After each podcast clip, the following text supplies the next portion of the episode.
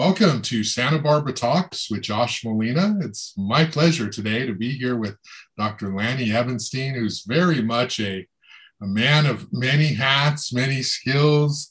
Um, I feel smarter already just being in the same Zoom room with him. Um, he is a lecturer at UCSB. Um, he's a former member of the Santa Barbara Unified School District Board of Trustees, and he's also, you know, he's an economist and political pundit, and you know, anyone who's ever had an opportunity to know Lanny knows that, um, you know, you're brilliant and you have a lot to say and you're great at analysis. So I'm looking forward to having this conversation with you today. How are you today, Lanny? Great, Josh. After that kind introduction, all I can say is the feeling is mutual, and I appreciate your work on behalf of our local community for so many years. Okay, well, thank you. I, I appreciate that, and obviously, I've covered you over the years, so um, I have great respect for for so much of what you've done.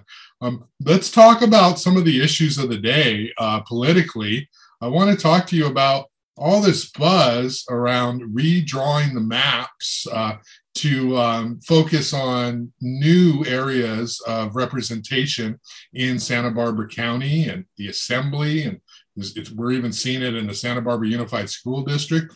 Let's start with Santa Barbara County, Lanny. What's going on? One of your maps is like one of the three that is under consideration, I guess. So let me let you explain it. Talk to me about what this change is and um, what it means to voters. Sure, Josh. Well, the redistricting process at all levels of government occurs once a decade after the census. And um, it seems that at this point in time, at really all levels of government in our local county, uh, there may be big changes, uh, more so than in past decades. Uh, and um, particularly in Santa Barbara County, uh, as a result of uh, a uh, initiative that was placed on the ballot, or rather a, a, measure that was placed on the ballot by Supervisor Das Williams. Uh, the county voters uh, supported a proposal to create an independent citizens redistricting commission that's met over the past year throughout the county. They've had more than 30 meetings, and they're now down to their final uh, their final meeting tomorrow, uh, Saturday morning, at 10 a.m., December 4th. And uh, uh, they started out with more than 100 maps, and uh, three are left. Okay. And uh, the, the, the, numbers are technical, and everyone loses track, and there have been so many variations. But, but just to identify them, they're 8, 18C, 821C, and 822C. And, and as you indicate, um, I, I, was the uh, primary uh, original uh, uh, author of the map that's now 822C, although others have had uh, a role in it. And the commission has itself taken all the maps and, and molded them as they see fit and as they see best. So um, the, the maps are really interesting and, and, the, and the possibilities that could emerge are also just fascinating. Under map 818C, which was really introduced on Wednesday night for the first time. There would be a supervisorial district, the third district. What to do with the third district is always the question. Yeah. And the proposal would be that Isla Vista, the San Ynez Valley, and Orcutt would be in the same supervisorial district. It would go all the way to the north of Santa Barbara. It would take in Sisquoc, that area too, that's to the um, uh, east of the city of Santa Maria. Mm-hmm. and uh, that you would have a, a, north to south district. It would basically be Orcutt, the San Ynez Valley, and Isla Vista. Wow. Um, the, the individuals who draw maps aren't supposed to take into account political considerations, and that's a good thing. But what I would note is that this map could change the balance of power on the Board of Supervisors because the Orcutt San Ynez Valley area, based on analysis from the, uh, from the uh, uh, 2020 census, uh, not 2020 census, 2020 voting in, in the supervisorial districts indicates that both Bob Nelson from Orcutt, Joan Hartman from the Santa Ynez Valley would be in that district, and that Bob Bob Nelson would probably uh, prevail in, in race in that new district, shifting the balance of power on the Board of Supervisors.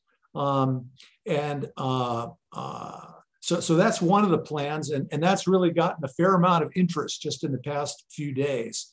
So, um, so that would become a primarily North County seat, but with Isla Vista in it. So it, it, it, it would be, you know, and again, from from my standpoint, you know, one of the real problems of, of this past uh, redistricting in 2010 was putting Guadalupe in particular, but other parts of North County as well, um, in the third district. And to put, you know, IV and Orcutt together, I tell people I first lived in Isla Vista in 1961 when my dad came here to teach when I was a toddler, when I was two years old. And I've watched that community a long time. And I, I don't think of it as having a strong community of interest with Orcutt. I just don't. and uh, the, the notion of, of the, the of, of, IV having IV UCSB having a supervisor from Orcutt, I, I would find that to be a, a really unusual outcome of the districting process.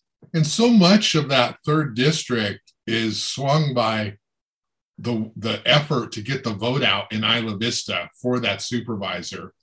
We would see that effort really severely diminished, right? Because Isla Vista and that turnout probably would not swing everything away from the North County votes. So, so would we see? Um, I mean, would Isla Vista become less important under this map, or more important? Yeah, I, I, I, think so too. And um, again, I'm I'm a supporter of Isla Vista cityhood in terms of I, I think IV should be a city as as the other uh, urban areas in in Santa Barbara County.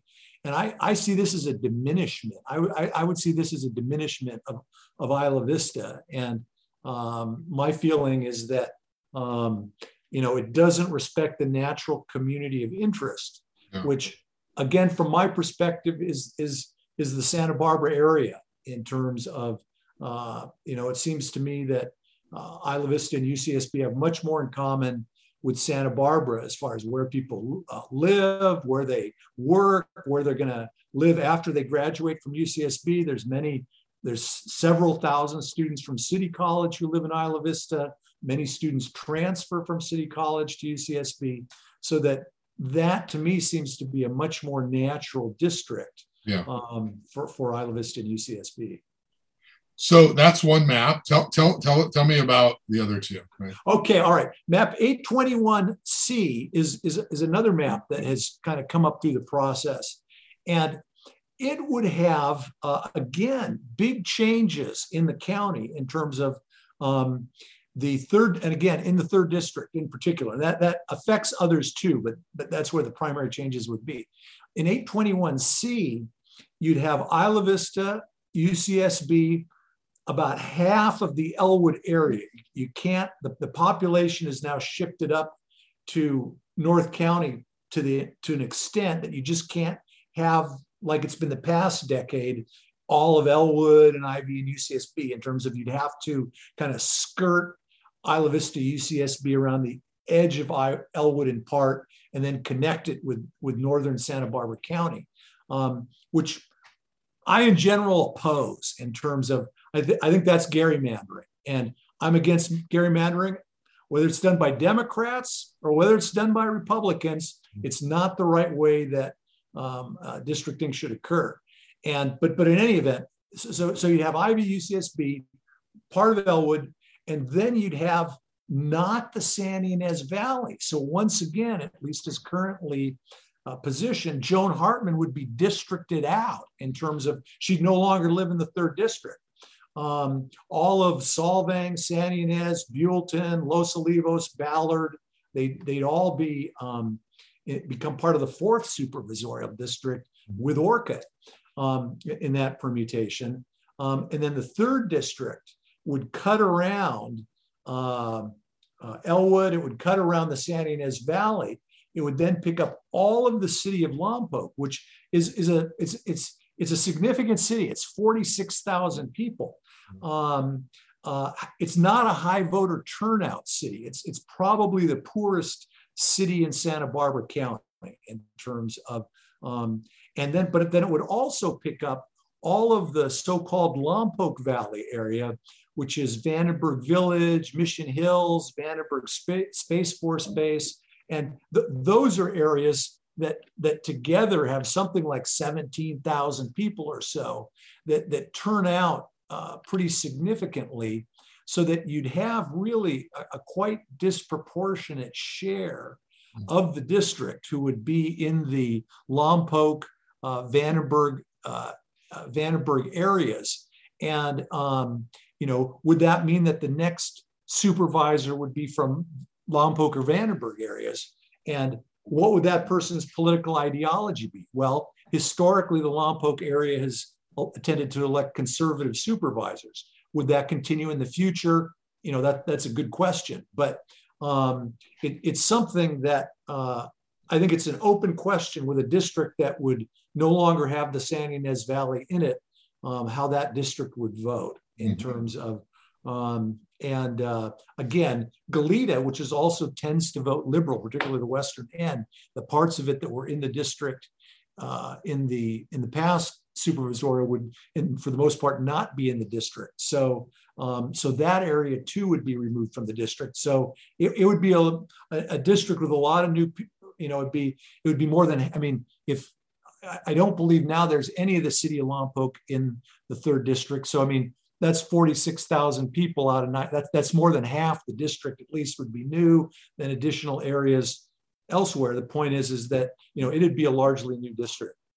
Wow. And so the and and the third the third map under consideration oh, is that your uh, that's your map? Is that your map 822C is the one that that's that's the map that I, I think that that would be that that I I build as a compromise in mm-hmm. terms of what one of the issues that came up early on, um, as I said, was that there was a real strong feeling that um, Guadalupe in particular uh, should be in the uh, in a North County uh, supervisorial district. And there's been strong support at the hearings for having Guadalupe be in the fifth district with Santa Maria, to which it's closest, um, which would also mean that each supervisorial district could have coastal territory and coastal access, which, which people have thought is important.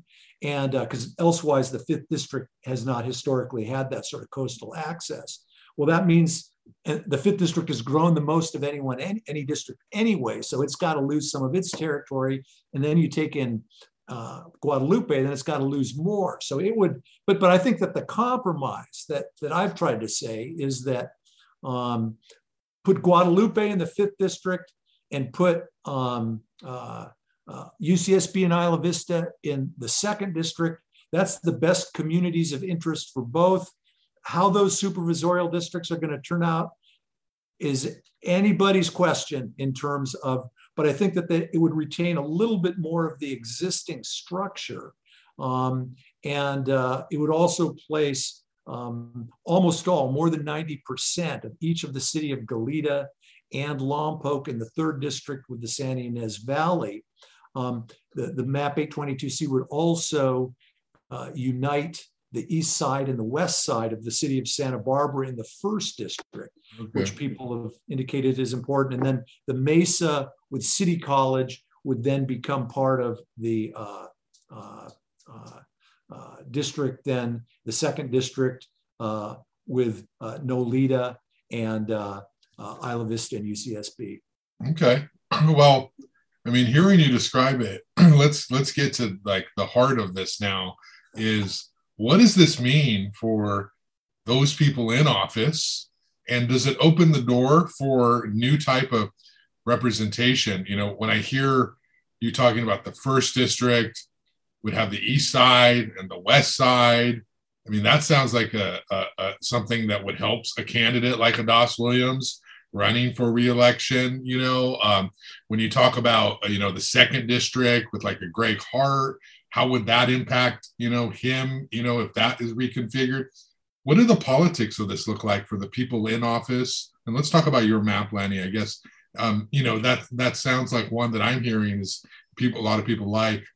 What does this mean for the people in office and potential candidates? Good. Well i think that um, you know on the first district map yeah. um, i think that a, a candidate with a uh, political outlook similar to das williams would probably continue to be elected, and it would even be, you know, modestly, uh, you know, it, it, would, it would be modestly more in, in that perspective in terms of and, and that's just from the drawing of the lines of the of the areas that are then closest to um, uh, to the existing first district. So I don't think there'd be much change there. Mm-hmm. In the second district, and um, you know, we're, we're gonna I hope I hope talk about that in terms of on the assembly race, and um, uh, th- those lines have yet to be announced fully. Um, and uh, but yet the preliminary lines are out, and I, I think it's really Gregg Hart's call whether he wants to run for supervisor or not, in ter- uh, excuse me, for, for assembly or not, from having already run for supervisor. Uh, and, um, and, and if he does run, then I think he'd be a very strong candidate. If he doesn't run, the only announced candidate at this point in time is, is Jonathan Abboud uh, from the City College trustee. Um, and uh, but I think that uh, Gregg would not would be likely to run for uh, would be likely to be reelected under his existing lines. Um, I think that if he has uh, Isla Vista and UCSB in his district rather than Goleta, um, I think that makes it moderately easier for him to be reelected. Um, and I think that's true for any other candidate. But at the same time, I've tried to make the point that there's not that much difference in, in the voting between Goleta and Isla Vista UCSB these days. I mean, 40 years ago, it was a different issue. Um, and uh, you know, when I was at UCSB, I was a, a, young Democrat working for for Bill Wallace. Hard to imagine back in 1980, and it, it was different between IV and UCSB and Goleta then, you know, than it is at this point in time. But but I, I, as I said, but it would be modestly easier in terms of and um, uh, and and it'll be fascinating to see if if if Gregg uh, what Gregg chooses to do and what the final assembly lines are. But I did want to say that, that one candidate who I could foresee running for second super dis, second supervisorial district, who would I think be a have a strong chance of winning, uh, would be current Santa Barbara City Council member Meagan Harmon, um, because she's termed out, you know, on the the city council. Um, she'd have to move into the new uh, second district.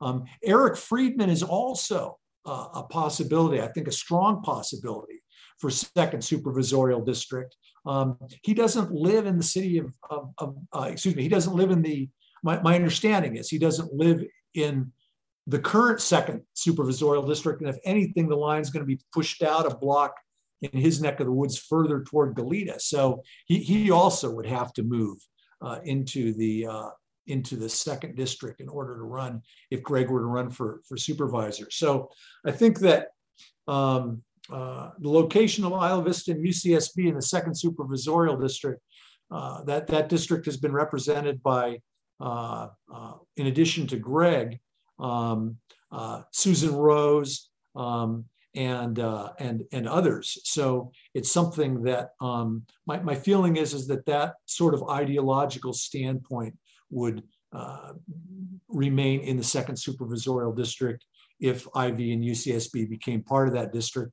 And if anything, that, that perspective would, I think, become much more important in the county structure because it would no longer be relegated to third district and north county and the supervisors from somewhere else and there isn't the sort of interaction where ivy and ucsb residents could be meeting with their local neighborhood supervisor on a very frequent basis. So I think it would change the internal dynamics of that district, but not so much how it voted. So Gregg Hart is looking good no matter what he chooses here. That's fair, right? I mean, he would get reelected as a supervisor um, with this with with a new map that would change modestly for him, but he would probably still win. And in an assembly race, he's got to be the most formidable countywide candidate. No, no offense to Jonathan Abboud or any of the other names that, that are considering running, but um, he's looking pretty good, correct, uh, countywide? I, I, I, think so. In terms of, uh, you know, Gregg was elected to the city council of Santa Barbara, I think four times. I think he was elected twice in the 90s. Mm-hmm. And then uh, again, more recently, he's now been elected to the county board of supervisors. Uh, he started out his career as an aide to uh, Jack O'Connell.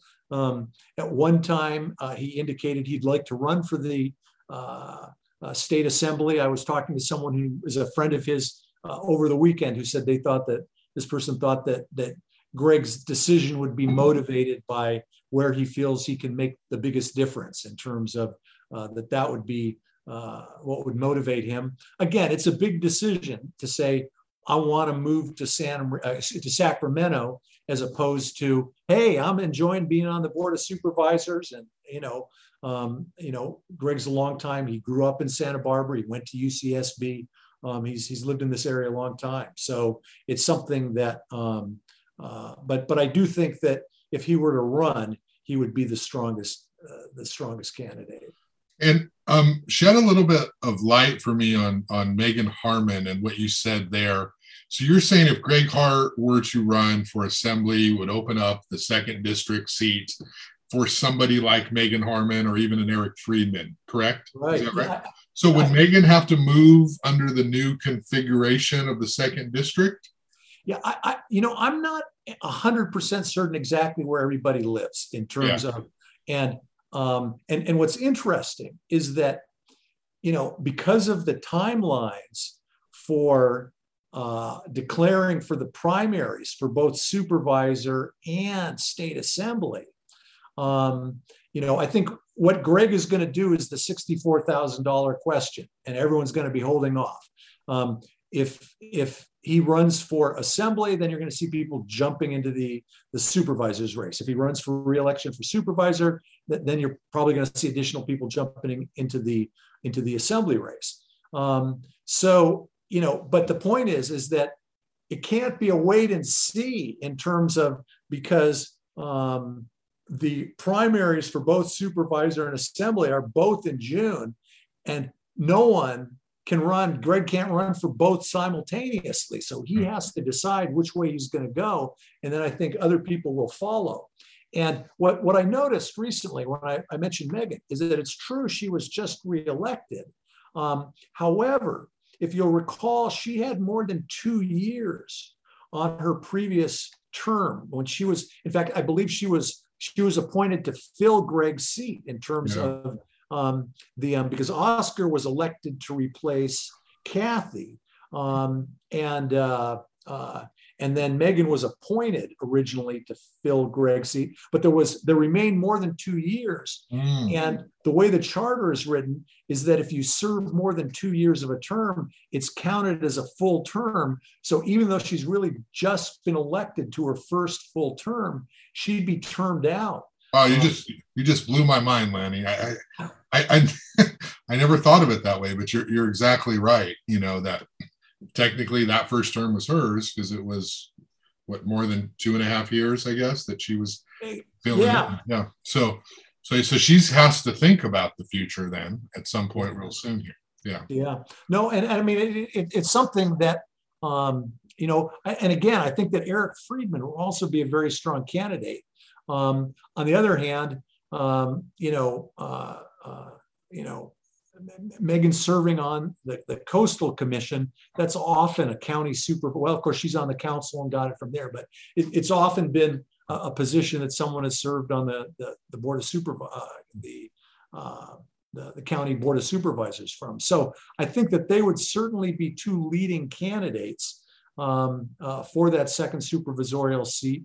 And, um, uh, you know, and and who knows, they might both run in terms of that's within the realm of possibility. And then if either one of them were elected, there'd have to be a special election to fill their seat in the city of Santa Barbara, because that was also part of the ordinance, the, the amendment after district elections were implemented was that was the clarifying the, the terms for uh, the, the, the two terms, but then also saying that that seats in districts would then be filled by special election rather than council appointment unless it's in the last year. And that wouldn't be the case for either one. So we actually could see if if Gregg decides to run for assembly, um, you know, then a, a step up from the Santa Barbara City Council and then a new election in the Santa Barbara City Council to fill a vacancy on it in oh, terms wow. of so these, these districting issues are, are going to have a lot of ramifications. And again, we control our local seats um, in the county on the Board of Supervisors, but not uh, at the Assembly, uh, State Senate, and, uh, and congressional level. So hmm. it's something that uh, the, the State Redistricting Commission is going to, uh, they've, they've announced preliminary lines and they're going to announce, uh, they're going to announce, announce further revisions even in the next day or so. Uh, and then they're going to announce final lines by the middle of the month. So we'll know soon enough what those final lines are going to be. I, I, I think that some people are waiting to announce their candidacies um, until that time. I'd mention though that uh, Jonathan Abboud, in addition to uh, having already announced his candidate, also I know has the endorsement of his fellow trustee Anna Everett uh, on the Santa Barbara City College Board of Trustees. So if if if if if it I you know when when the final lines are announced and uh, all the candidates make their decisions, uh, we'll we'll see how that race shakes out. But it's something that uh, at least at this point in time, he's he's running an active campaign. Yeah, and and ultimately, do you see this three-two split where the South County has three sort of liberal votes and the North County has two, and most things go three-two that are that are politically controversial with these three maps, do you sort of see that possibly swinging to where where the North County constituents have more influence over these close votes? Is that where we're headed here? Yeah, that, that's a really good question, and and it, it, it depends, of course, on the um, circumstances of each individual election and candidate who's running, um, and uh, you know. But I do think that um, you know, I, I remember back, you know, to the 1970s on, on who ran for supervisor and all that kind of stuff. I remember when Bob Kallman was first elected uh, supervisor in 1974. And at that time, because of the population in the county, Mission Canyon was in the second supervisorial district. You know, now the second, uh, you know, now now the first district goes all the way out, you know, to Hope Avenue. So I mean, the point is, is that, um, uh, and, and likewise on on on the the west side, Mason, Noleta, and Goleta, and Isla Vista. You know, the point is there used to be three supervisors on the south coast, and then San Ynez was just sort of a, a little bit, you know, of the Goleta IV UCSB district. The um, and uh, uh, you know, whereas now the population in Santa Barbara County has moved more north. There's there's two and two thirds by population. There's two and two thirds supervisors in North County, and there's only two and a third supervisors on South County.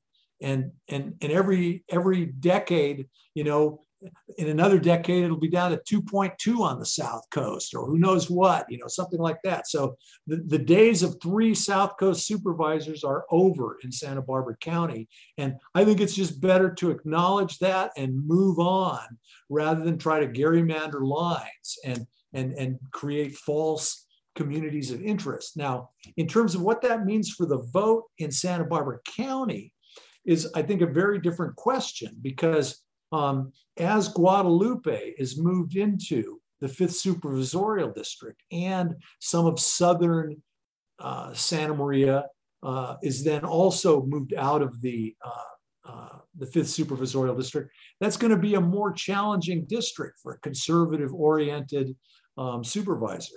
Um, I think Steve Lavagnino could hold it in hmm. terms of, but that's a unique situation. He's he's declined to state.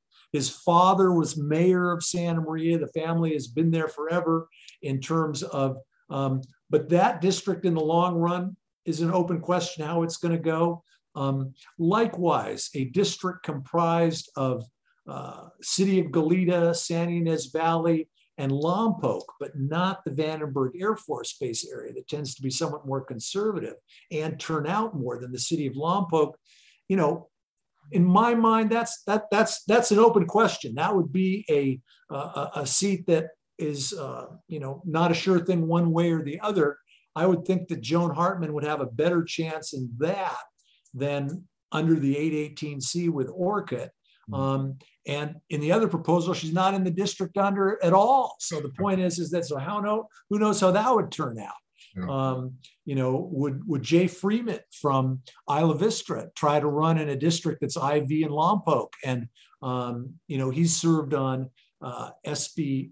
I forget if it's SB CAG or uh, one of the other organizations. The um, but but but anyway, one of the countywide government mm-hmm. official organizations, and and he's made an effort to build bridges across the county in terms of um, and uh, so, so that's a possibility. The fourth district with Orcutt, um, that, that, that's likely, you know, and, and, again, that central county area, um, it just, and, you know, that seems to me that's that's likely going to be continue to be a, a conservative district. So I, am not, I, I, think it depends on the individual map. Um, I, I, think ironically, the 818 um, uh, C is perhaps the, the map that's most likely to flip the Board of Supervisors. Um, between 821C and 822C, I would say it is about a wash in terms of you can make an argument either way. Um, but in, in Joan Hartman's case, she would then either have to move into, in the case of 821C, she'd have to move into the new district or someone else would have to run from IV or Lompoc. So, um, you know, uh, and and Lompoc tends to be more moderate in terms of if you had, you know, a district that's two thirds Lompoc and Vandenberg Air Force Base area, and then one third IV, UCSB, and Ellwood, are the people from Lompoc and Vandenberg, irrespective of party and ideology, are they going to want to be represented from by someone from Isla Vista or Ellwood, you know, and the part of it that remains from Ellwood. I don't know that that, but but my feeling is that would be a hard. I think that would be a hard sell to the two thirds of the district in that neck of the woods. So you know, um, uh, as I said, but yeah, I, I think that the, the, the, county lines are changing and the gerrymandering that's been done, um, in particular, in uh, since there's a lot of criticism of Republican gerrymandering on a national level, which is appropriate let's be clear the 2010 gerrymandering in, in Santa Barbara County was by the Democrats from a liberal perspective. And again, I'm against gerrymandering, whether it's by any party. So it's mm-hmm. something that draw clean lines, draw true communities of interest, let the chips fall where they may, find good candidates to run, run them. And, and then, you know, and, and again, I, I don't think that the county was so different when Brooks Firestone was supervisor of third the third district in mm-hmm. terms of um, you know it, it, it's something that my, my feeling is is that again some of these issues people are looking at it from a lens of, of several decades ago rather than the current political situation in our county. Well put, well said. I want to ask you about Santa Barbara Unified School District uh, district elections. So, so we're seeing from a movement from at-large elections to district elections, and those maps are being drawn, I guess, now as well. Um, you're a former board member, you know the issues of the school district, you know, past, present very well. Um, what would district elections, what will district elections mean for representation on the school board? Yeah, it, it's it's a really good question because um, the Santa Barbara Unified School District is a large district in terms of it goes all the way from Montecito through the edge of Goleta. Um, and, uh, uh, you know, only the Santa Barbara Community College District is larger on the South Coast that also includes Carpinteria. Mm-hmm. And, um, uh, and so, as with many other government agencies, I think there are 20 government agencies in Santa Barbara County that are implementing district elections in 2022. Maybe, maybe it's 19, maybe it's 21, but you know, it, it's about 20. It's within about one of 20 of, of government agencies that are, are implementing district elections. And one of them is, is the Santa Barbara Unified School District. And that's county-wide in terms of city of Lompoc, um, you know, school districts throughout the county, Lompoc Unified, Santa Maria Bonita, Santa Barbara, uh, Santa, Santa Maria High School District, San Ynez uh, Valley Union High School District, Goleta School District, Carpinteria School District, City of Carpinteria, and others. The um, uh, so um, in in the case of the Santa Barbara Unified School District, the question wasn't so much whether or not they would uh, institute uh, district elections, but whether they would have five members on the Board of Education or seven members. Mm-hmm. Um, and that was the issue that was brought forward by uh, the advocates of district elections in the case of the Santa Barbara Unified School District.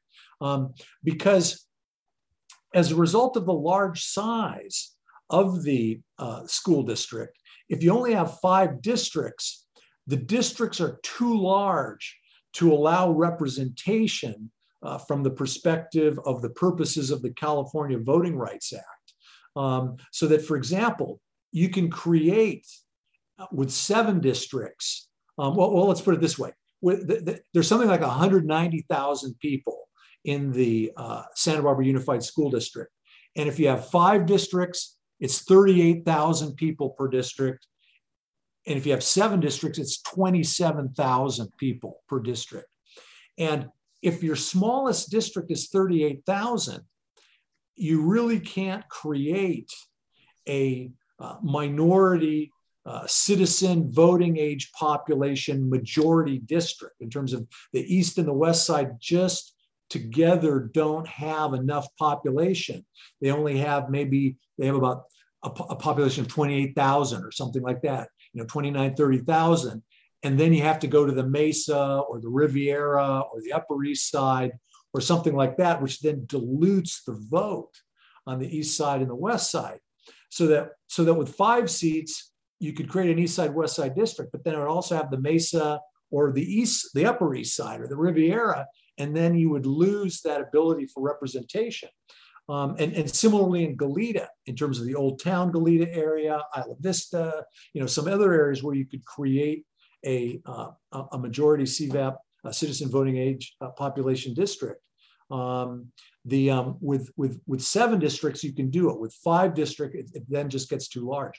So sure enough, the, the consultant that the Santa Barbara Unified School District uh, employed um, did an analysis and they presented maps with both uh, five and seven districts.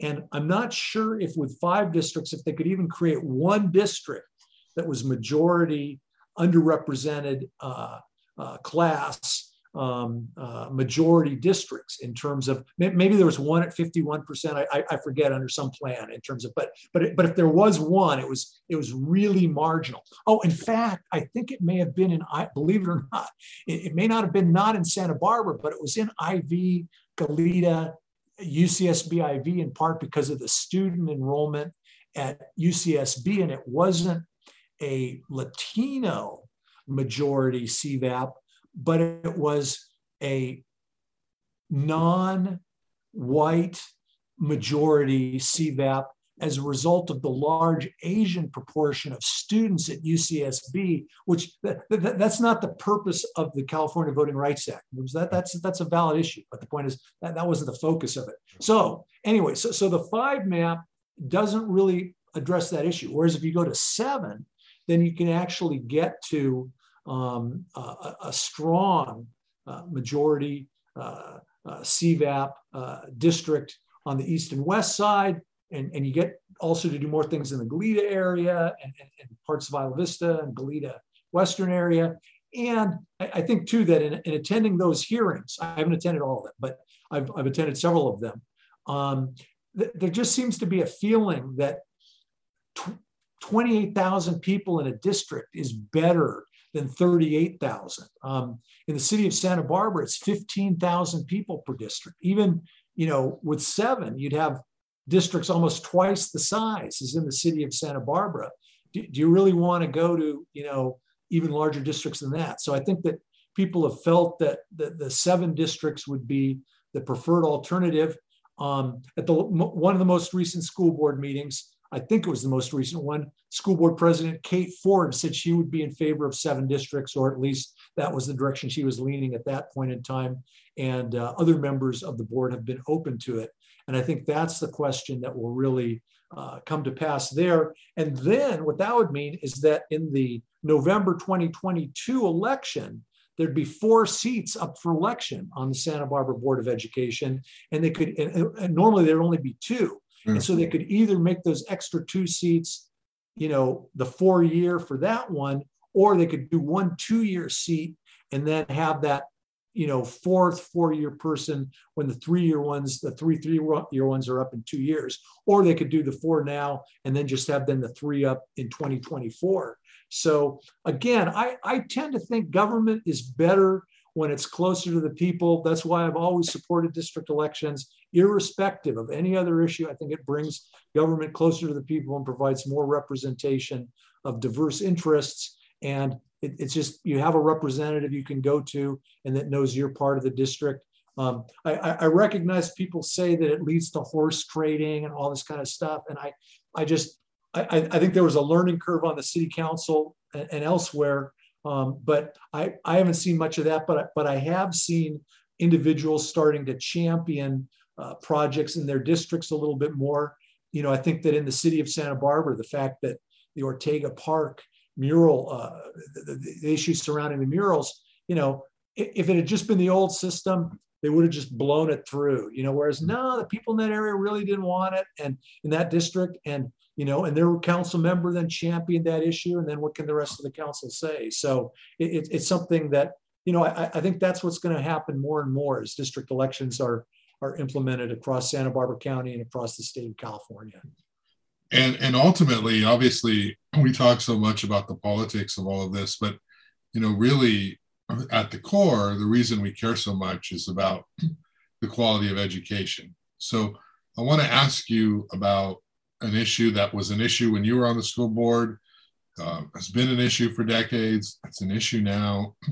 You know the achievement gap you know um, can you can you talk for a couple minutes on equity and, and, and how do we improve outcomes for underrepresented students, students of color. Um, I think it's gotten a little better, but you know the school district has sort of very much embraced um, you know this tone of um, social, emotional uh, safety, inclusion, equity, um, the feeling of wanting students to feel safe when they come to school so that they can learn. And it's been controversial because you've got a group of people say, just teach them math, just teach them how to write, everything will be fine. Don't have low standards, you know. And so, can I get your thoughts on how do we approach this? Is it, is it bigger than the school district? I mean, I tend to think that. Uh, you know, a lot of this happens outside of the schools. You know, it happens so much, you know, at home. It happens in support away from the school district. What can teachers do to close the achievement gap from your perspective? Sure, Josh. I, I think that's one of the most important questions we have to uh, address as a society. And, um, you know, I've always felt that who's on the school board is as, if not more important than who's on the city council or uh, the board of supervisors, because th- those issues are, are really important. And uh, you know, I've, I've always been known as an educational conservative. And um, as I say, it's something that I certainly agree that all students have to feel uh, have to feel that there's a system of equity and inclusion, and, and have always advocated in that uh, during my involvement in schools. But, but I feel really strongly um, on the basis of uh, uh statistical research that the uh, most effective way of closing the achievement uh, gap, and what we tried to do when I was on the Board of Education, was to increase summer school.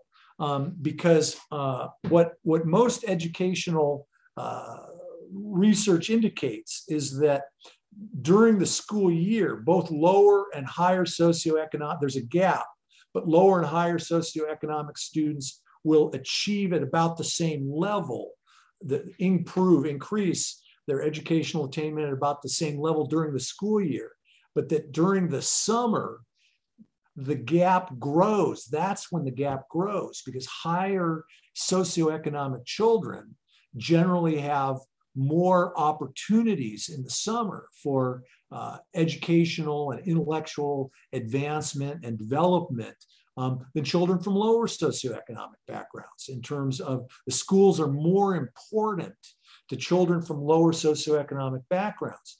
Um, so that so so that you know so, so there's sort of like an even a progress over the year, but then after school starts again in August or September, the gap's wider and then it remains the same and then it gets wider in the summers. So what what I've always advocated, and it's not just rhetoric in terms of its reality, and it's something that you know I've I've talked to uh, school board members and administrators and principals about this for years with some success in terms of, but not enough in terms of we need to get half of lower socioeconomic children in summer school in the Santa Barbara Unified School District. 10% doesn't cut it. I'm not interested nearly as much in social programs or other philosophical approaches. I want to see half of lower socioeconomic kids in summer school. And it doesn't cost that much. They have categorical funding that is uh, could easily uh, achieve that goal.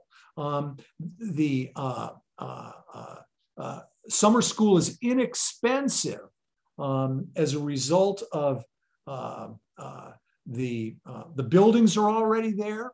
Um, teachers are paid on an hourly basis, and it's existing teachers, usually younger teachers or teachers earlier in their career. Their benefits are already paid for. Um, the, the principals of summer school uh, classes in schools are generally teachers who want to be administrators. So, you know, they're not, summer school is not an expensive program. It, it's something like it costs one third per capita for the amount of time as, as the regular program year.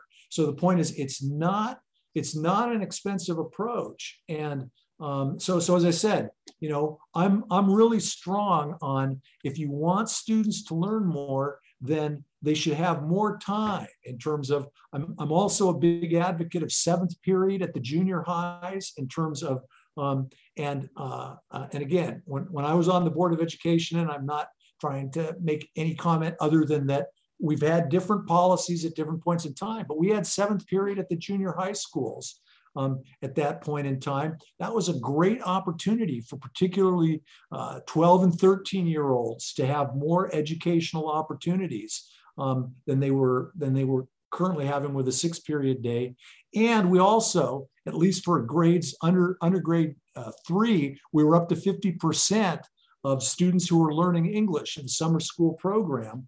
And it's something that, and that's where we track funds and, and, and, and categorical funds. And the, the notion that, no, let's use our, our categorical funds on an aid during the year rather than a six week summer school program for, for lower socioeconomic kids in the summer. To me, that's where I would focus. And again, you know, I, I think you know me well enough to know that I don't rain on other people's parades in terms of other people have an idea that they're pushing. I'm not, I'm not going to be against it. And as I said, there's progress that can be made in, in lots of different areas. But if, you know, your question is, is what can be done to narrow the uh, achievement gap? You know, the, the best answer is um, uh, implement much more significant summer school, and particularly after COVID, with all the kids who've lost so much time in school over the past, over the you know preceding year and a half to the start of this school year. Um, you know, we've just got to, the school districts have a lot of extra money that's come down from the federal government and the state government. You know, let them really expand their summer school programs. Let's get thousands of children in summer school in our elementary school district um, rather than hundreds. So that that's my answer, and I feel very strongly about it. Okay, thank you for that. Um, we got a couple minutes, and I want you to weigh in on this. I would call it a seismic shift at the Santa Barbara City Council. Um, we, you know, Cathy Murillo was elected twice to the city council. She was elected mayor, and then this incredible perfect storm. And I don't mean perfect as in you know, I agree, you know, like as in good. I just mean perfect in the sense of all these things came together to create a scenario where Cathy Murillo got voted out and Randy Rowse, who, of course, he, he does not like the conservative label. He is a moderate, but he's definitely far more to the right than Cathy.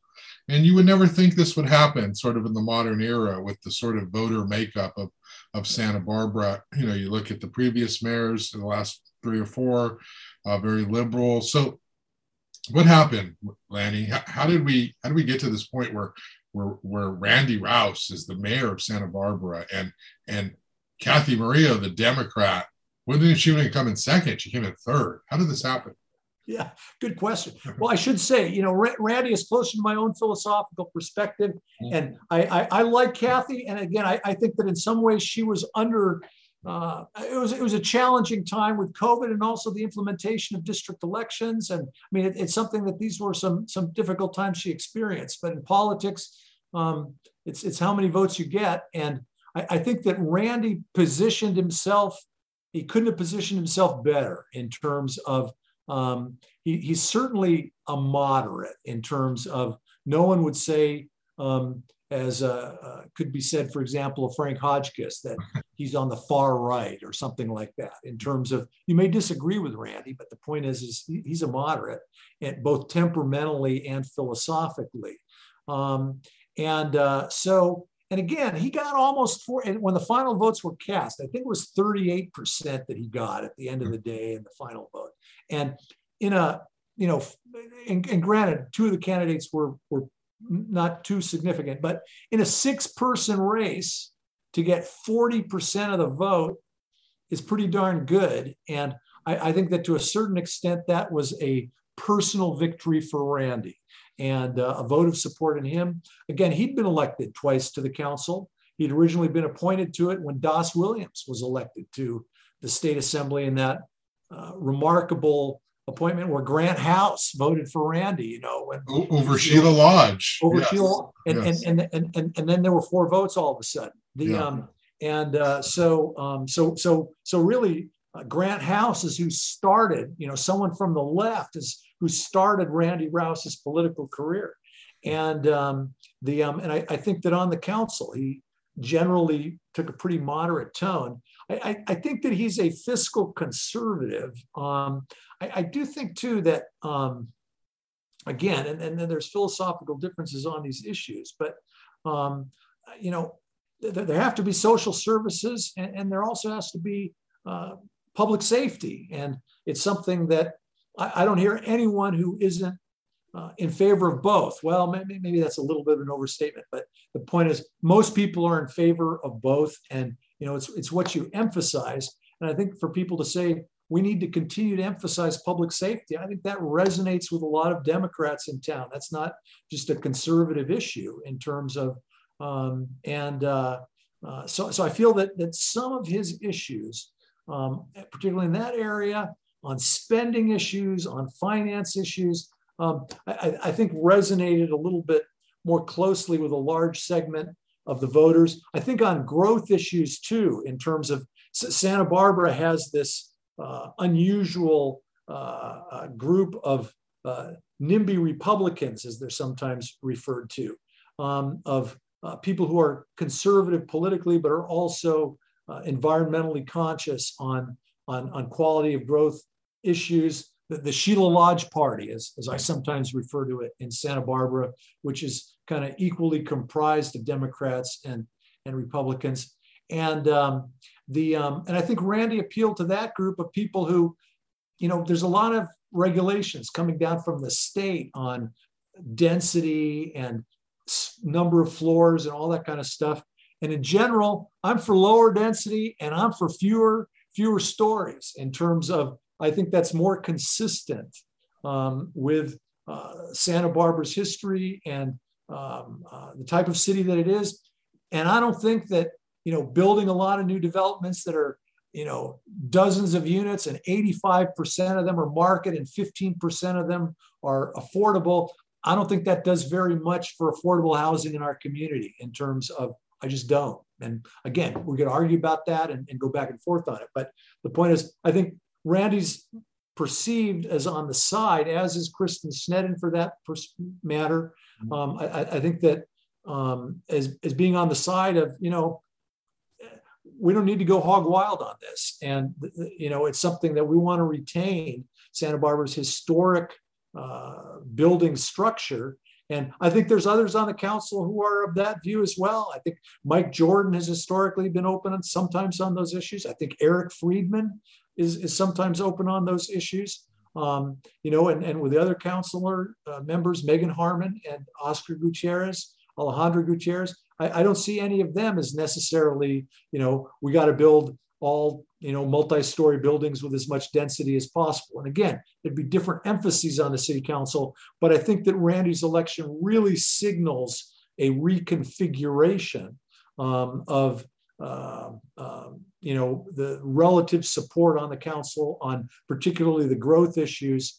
Um, and again, you know, if if if either Eric or Meagan is elected to the board of supervisors, there could yet be further change on on the Santa Barbara City Council. You know, within the next next year or so. Well, I mean, it'd be a year from now that the second the second super. And again, Gregg may run for reelection, but right. the, the point is is that um, I, I don't think that we have historically Santa Barbara has been, I think, well served by uh, city councils that have diverse representation from the community of ideological perspectives. I, I don't think the city council has done well when it's all been one perspective. So I, I think it'll be more of a traditional Santa Barbara City Council that, you know, isn't isn't strongly in one direction or the other. And, and I, I think that's appropriate. Okay. Well, Lanny, I really appreciate your time today. I don't know why um, we waited so long to do this, but we should do it again. Um, you know, definitely before the before June and the primary and all of that stuff. Um, you know, uh, there's so much happening, and uh, it's just so exciting, and it's a pleasure to be able to talk to somebody who has all this insight and analysis and is able to explain it in a way that I and you know the audience can understand and uh, connect with. So thanks a lot for your time. Thank you, Josh. I, I look forward to it. Yes, it'll be a fascinating political season, I think. All right. Have a great one. Take care.